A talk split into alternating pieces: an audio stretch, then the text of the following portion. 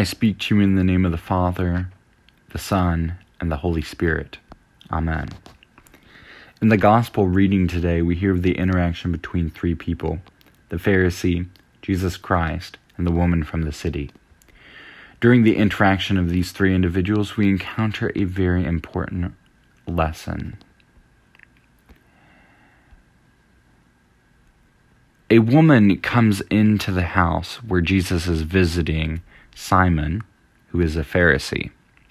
Pharisees at the time were well known for their religious devotion and their piety. The Pharisee says, If this man were a prophet, he would have known who and what sort of woman this is who is touching him, for she's a sinner. And oftentimes, when I read the story, I can think of Simon the Pharisee sticking his nose up at the woman and looking on her with disdain.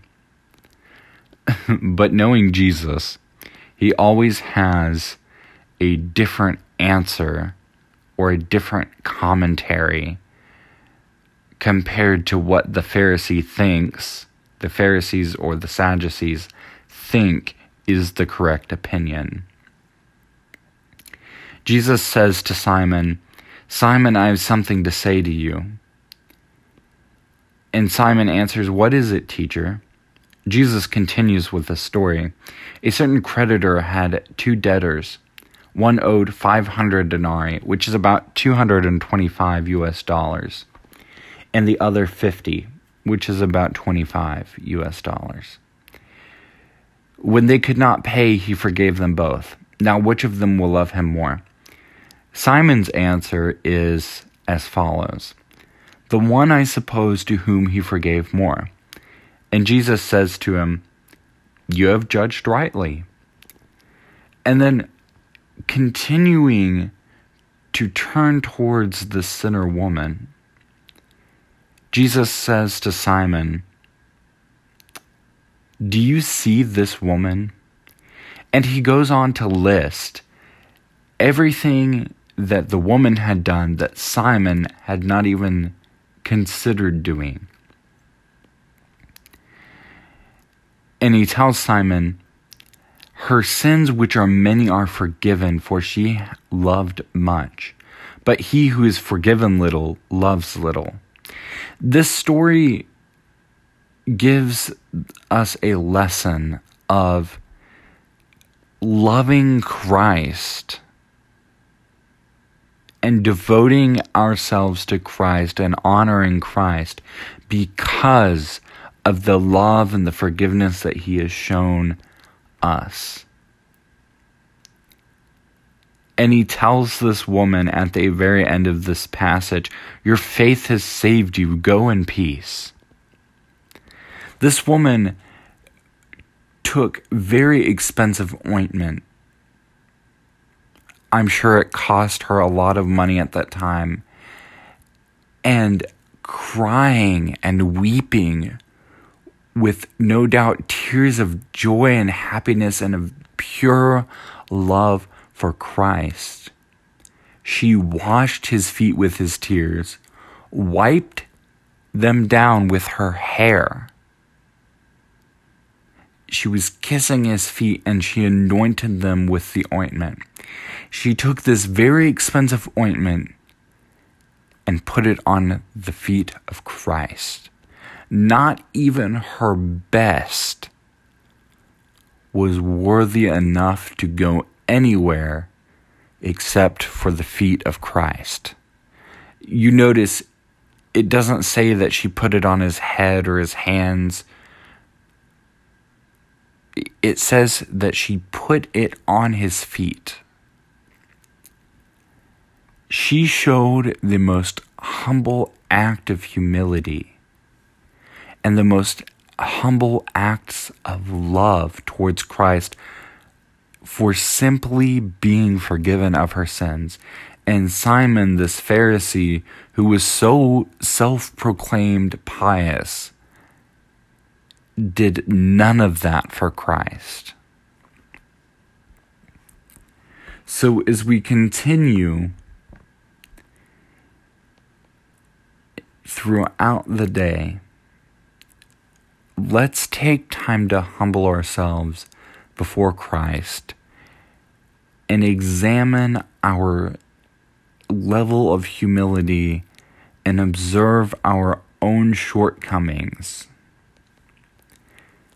And in turn, through prayer and reading scripture, we should follow in the footsteps of this sinful woman. And we should offer up our best, although, yes, there is nothing on this world that we can pay or use to repay the forgiveness of Christ and the forgiveness of our sins. And the there's no way that we can pay off our debt. We need to follow in the footsteps of this woman, giving great love and sacrifice of praise and thanksgiving in return for the great forgiveness bestowed on us by Christ.